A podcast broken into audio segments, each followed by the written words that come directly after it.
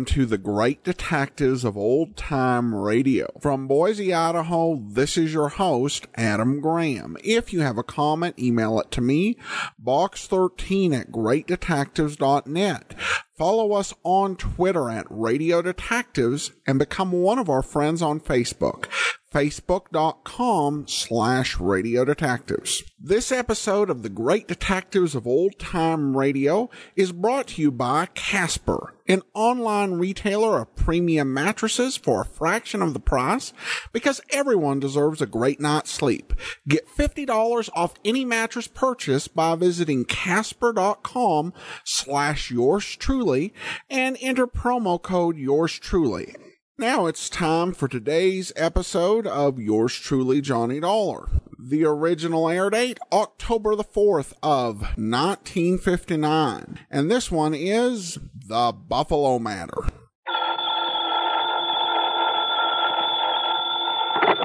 Johnny Dollar. Pat McCracken, Johnny, Universal Adjustment Bureau. Pat, haven't had an assignment from you in, uh, oh, several days. yes, I know. Now, listen, this expense account of Huh? On that case you just finished. Oh, now listen, Pat, after all these years, and I not only gave you a full report, but an itemized statement. I know. That expense account was completely legitimate from start to finish. Every single item was money out of my own pocket that I spent to solve that case. Uh, what case? The one you're talking about, the one I handled for you last week, whatever it was. You don't remember what it was. Well, what difference does it make? All I'm saying is that whatever expenses I put down there were completely You justified. remember what the total came to? Haven't the least idea. Then let me remind oh, you. Oh, now look, that's Johnny, beside the point. You exactly twelve dollars and thirty cents. Well, I tell you, every penny of it was twelve dollars and thirty cents. That's right. Now, do you blame me for thinking maybe you were sick or something? oh no! And I thought you were. Okay, Pat. Argument's over. Only it isn't, Johnny. Huh? Not by a long. You mean you are going to question that expense account? Uh, no, I mean we never discussed a fee on that case. Oh, well. And in now view of the fact that you had a pretty rough time of it and almost got yourself killed, well, I persuaded the company to slap on an extra fee of five hundred bucks. Oh, Pat, you are a doll. And I ought to slug you. Instead, how about taking on another one? Uh, fee on this one, too? Uh, We'll see. I'll risk it. Then grab a flight to Buffalo. Buffalo. Contact Edward J. McNair at McNair's Emporium. McNair's what? Uh, The Emporium, that's one of the big department stores. Somebody lifted a few dollars out of their safe last Saturday. How much? Something over four hundred thousand. Wow, we. Yeah. Well, Okay, Pat, I'm on my way.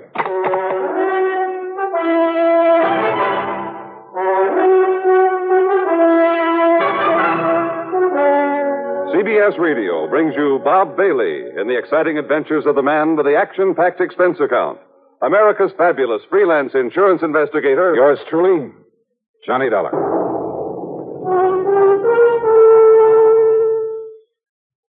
And now, Act One of yours truly, Johnny Dollar.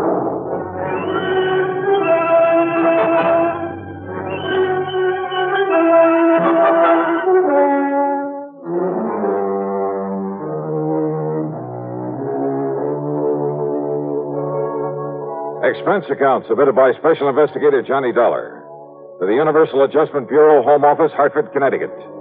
Following is an account of expenses incurred during my investigation of the Buffalo matter.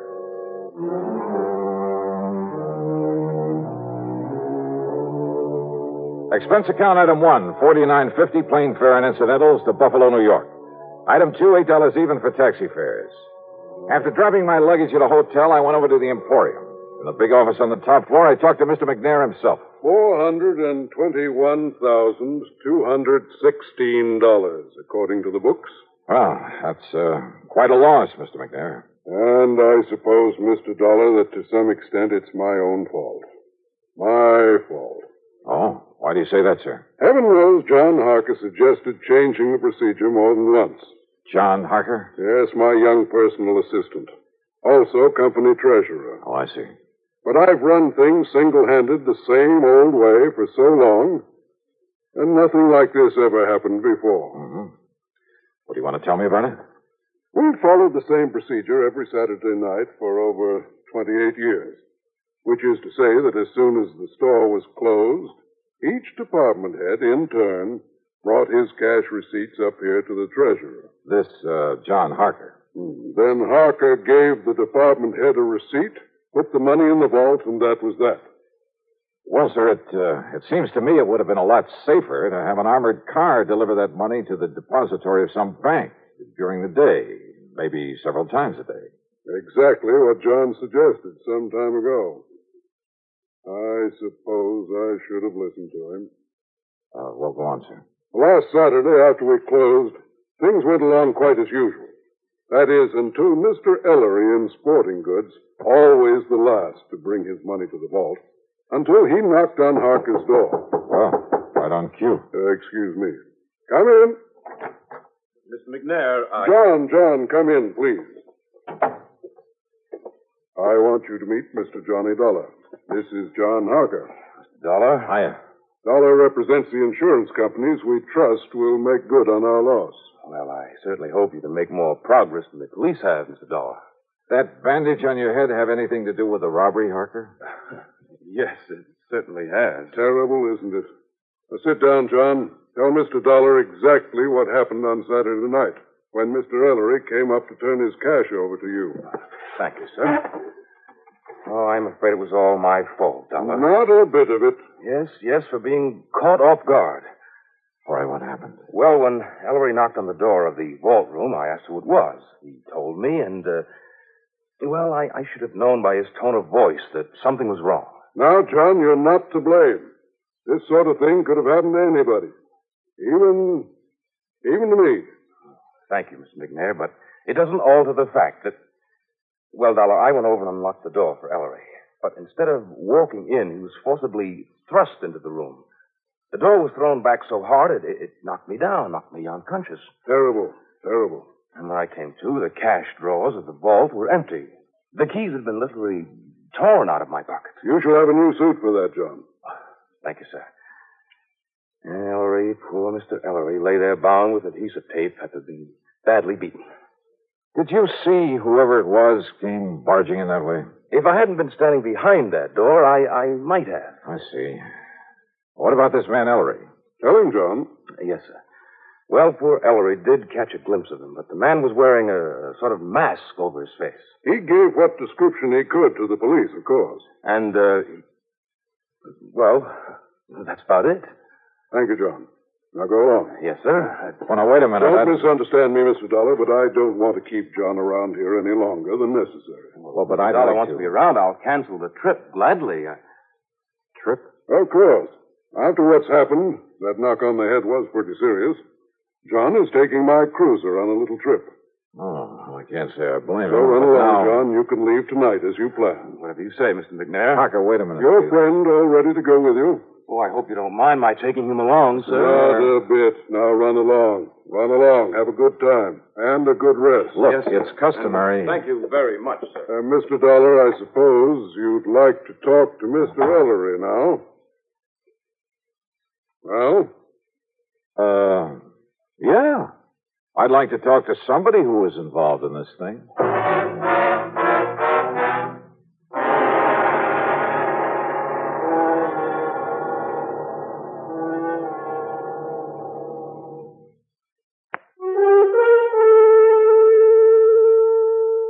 David Ellery, the other victim of the robbery, was still out to lunch, so I grabbed a bite myself. That's item three, a buck seventy-five, and checked with the police. Nothing helpful at all. No leads on the man who got away with over $400,000 from a store there in Buffalo, New York. Then I went over to the Emporium to the sporting goods department. Ellery was back, and I talked with him in a little office in a corner of the stockroom. He was still suffering from the beating he'd taken. Yes, sir, Mr. Dollar. It was awful, terrible. And, uh, yes, sir, it was just like young Mr. Harker told you it was. I understand that you gave the police a description of the man who attacked you. Well, yes, sir, best I could. Had you ever seen him before that you know of? Well, of course, I can't be absolutely sure because of that mask he was wearing, but I, I don't think so. Was he waiting at the door of the vault room when you got there to put the money in the safe? Well, Mr. Harker always does that, sir. Yeah, I suppose so. I just what- go up and knock on the door and tell him who I am. Well, you see, he always keeps the door locked when he's taking the company cash that way. Yeah, sure. So I knock on the door and shout my name, and then he opens up and I give him the money. then he gives me a receipt, and he puts the money in the vault. But uh, you didn't answer my question. When did you first see this man in the mask? Well, only when Mr. Harker was opening the door for me. Yes. He must have sneaked up on me, and then just when Mr. Harker opened the door, he, he grabbed me by the shoulders and, sir, he just throwed me into that vault room. Ah, and John Harker was struck by the door as it was banged open. Poor young fellow. It must have hurt him something terrible, knocking him out that way. Looks to me like you got the worst of it, though. I'm so sorry for John Harker. What? Nice young fellow like him, trying so hard to make his way in the company, and, and then to have a thing like this happen. Now, Mr. Ellery, Doing you... real good for himself, too. Doing real good for the Emporium. Yeah, well, now tell Lots me... of good ideas for building up the business. And Mr. McNair liked that and kept pushing him ahead. Oh, yeah, sure. So But that someday John could be earning himself a lot of money. Not that us old timers ever complain. Mr. Ellery- I mean about the wage scale here at the M. Wait a minute, please. Yes, sir. How long has John Harker been with the Emporium? Oh, about a year now, and he's lived up to the recommendations he come with so well. It's just no wonder Mr. McNair... Recommendations? From where? Macy's and Gimbel's in New York, and uh, uh, John Wanamaker in Philadelphia. Oh, from lots of big stores. Uh, a couple in Chicago, too. Yes, sir. Mr. McNair told us about it himself when he hired Mr. Harker and explained that's why he'd give him a better job than some of us old timers. Macy's. Gimbel's, one of them. You don't believe me, you ask Mr. McNair. You know something, Mr. Ellery? What, sir? That's the one thing I believe I'd better not do. What? Well, thanks a lot. You've been a lot of help. Well, now, Mr. Dollar. I had suddenly begun to wonder about the way Mr. McNair had gotten Harker out of his office before I could thoroughly question him. About the possibility that McNair might have engineered this robbery himself. Because it had to be somebody completely familiar with the procedures, the routines of that store, because of the timing. Somebody who knew the place would be virtually empty at that time of day. Who knew that Ellery was always the last to take his money up to the vault. I'd noticed a checkbook on Mr. McNair's desk. It made a mental note of the name of the bank. But it was now after 5 p.m., so rather than push things until I was sure, I went back to my hotel room to clean up, eat some dinner, and get a good night's sleep. But as I started to open my handbag, wondering, by the way, if I'd forgotten to lock it for the first time in my life. Yeah, I'd heard that sound before. I grabbed the bag, made a dash for the open window, and threw it as hard and as far out from the building as I could, out over the empty lot beside the hotel.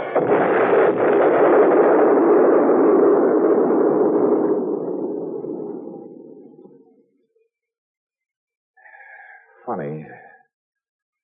I got a sneaking suspicion about then that somebody in Buffalo didn't particularly want me around.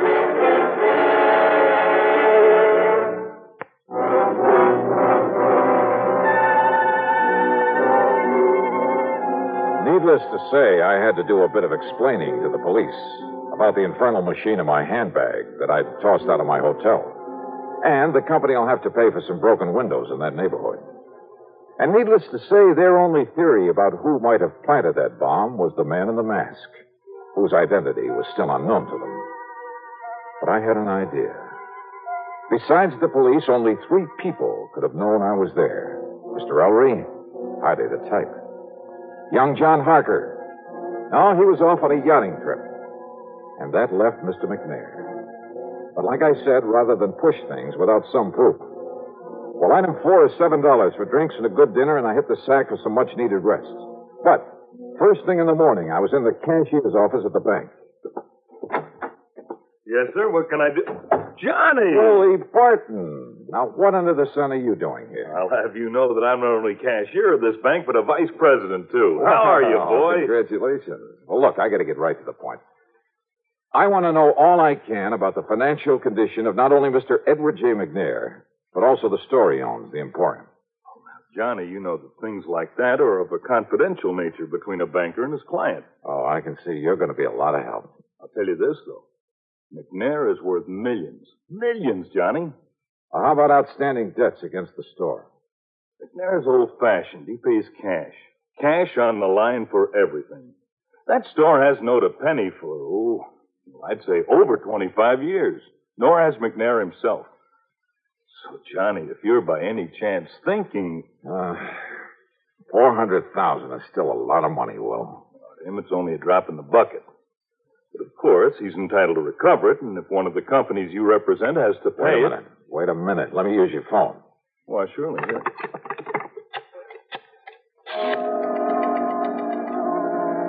Item 5, 840, long distance calls to New York and Philadelphia to Macy's, Gimbels, and John Wanamakers, to the personnel directors.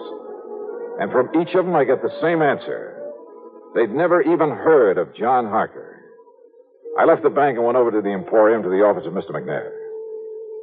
I know, Mr. Dollar. I haven't the least idea where John and his friend are going in my cruiser.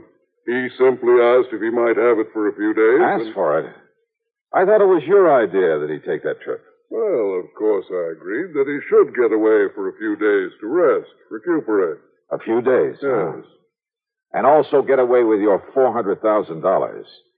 What? Played right into his hands. You know anything about this friend he's taking along? Well, I presume, being a young man with lots of lady friends. Well, I presume it's the guy who helped him with that robbery.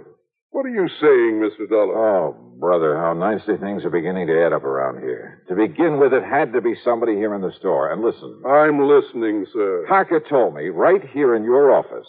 He told me that when old man Ellery knocked on the door of the vault room, that he, that Harker, should have known something was wrong when Ellery called to him and identified him. Mr. Dollar. I should have known by the tone of his voice that something was wrong. Now, those were the words that Harker used. You heard him say it, too. But he was lying. Lying? Yeah. Because Ellery didn't know the robber was even there until after John had opened the door for him. You're sure of that? I'm sure. Mr. Dollar, are you trying to say that John Harker, that fine Well, young man... I am trying to tell you that you have made an old fool of yourself, that you made your first mistake when you hired that smart young crook. I'll have you know that John came here with the highest possible recommendation. Yeah, well, Macy's and Gimbels and the rest never even heard of him. What? So, in your blind faith, you not only taught him how to stage the robbery, he and his pal, whoever he is, but now with your cruiser, you've helped him get away with it, with your money. But good heavens, Mr. Now, Dollar. if you'll just give me a hand, come up with some bright idea for finding that boat of yours somewhere out in the middle of Lake Erie. Yeah, and probably headed for some remote little port on the Canadian side of the lake. Believe me, if ever I needed a stroke of luck, it's right now.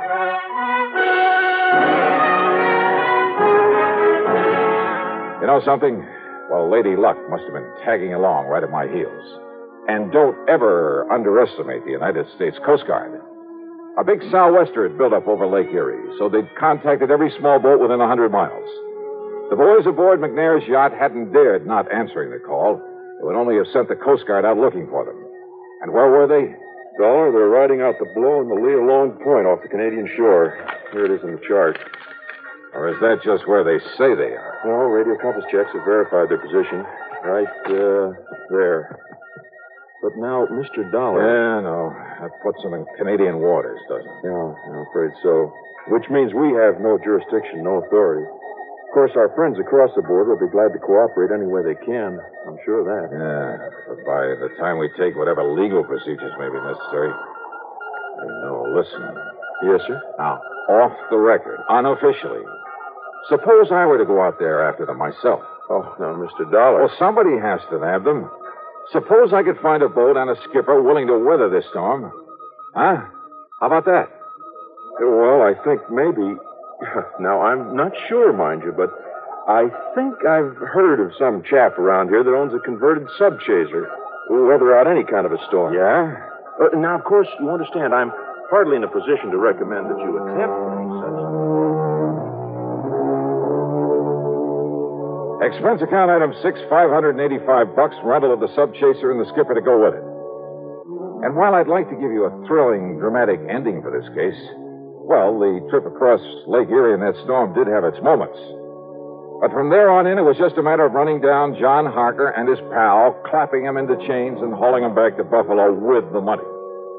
So expense account total, including transportation home. Well, now wait. As it turned out, there's a lot more to this thing. Yeah. I'll tell you all about it in my next report. Yours truly, Johnny Dollar.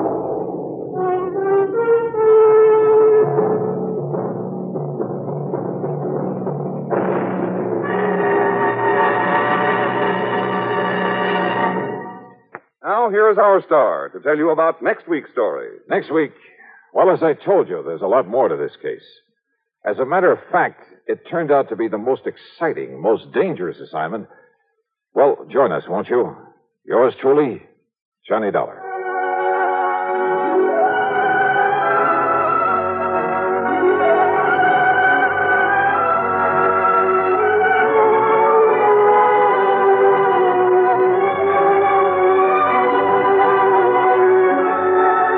Yours truly, Johnny Dollar, starring Bob Bailey, originates in Hollywood and is written, produced, and directed by Jack Johnstone. Heard in our cast were Lawrence Dobkin, Bartlett Robinson, James McCallion, Dick Crenna, Junius Matthews, and Gil Stratton.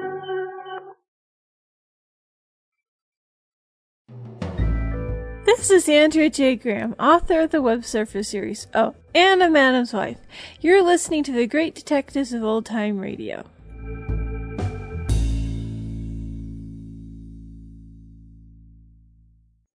Welcome back. Once again, this episode of the Great Detectives of Old Time Radio is brought to you by Casper. Casper is an online retailer of premium mattresses for a fraction of the cost. Casper is revolutionizing the mattress industry by cutting the cost of dealing with resellers and showrooms and passing savings directly to the consumer. Uh, Casper mattress is an obsessively engineered mattress at a very fair price.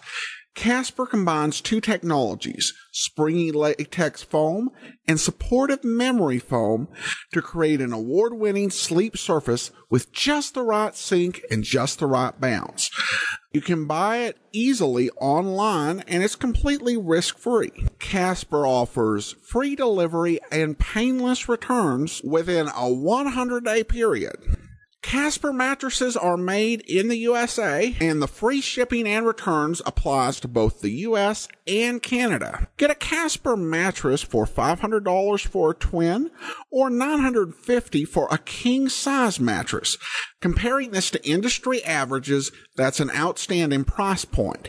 And you can save an additional $50 toward a mattress purchase by going to casper.com slash yours truly and entering the promo code yours truly. That's casper.com slash yours truly and promo code yours truly.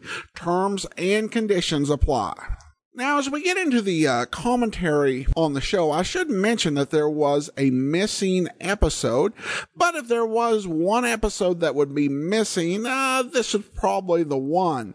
Uh, was the gruesome spectacle matter, which was actually a uh, case of script reuse. So they were redoing a program which we'd already heard previously, and they didn't do a whole lot of script reuse in this uh, era of Johnny Dollar. One of the big pronounced difference between Johnny Dollar and other uh, mystery programs at this point is the degree to which he's portrayed as a respected member of the uh, insurance uh, profession.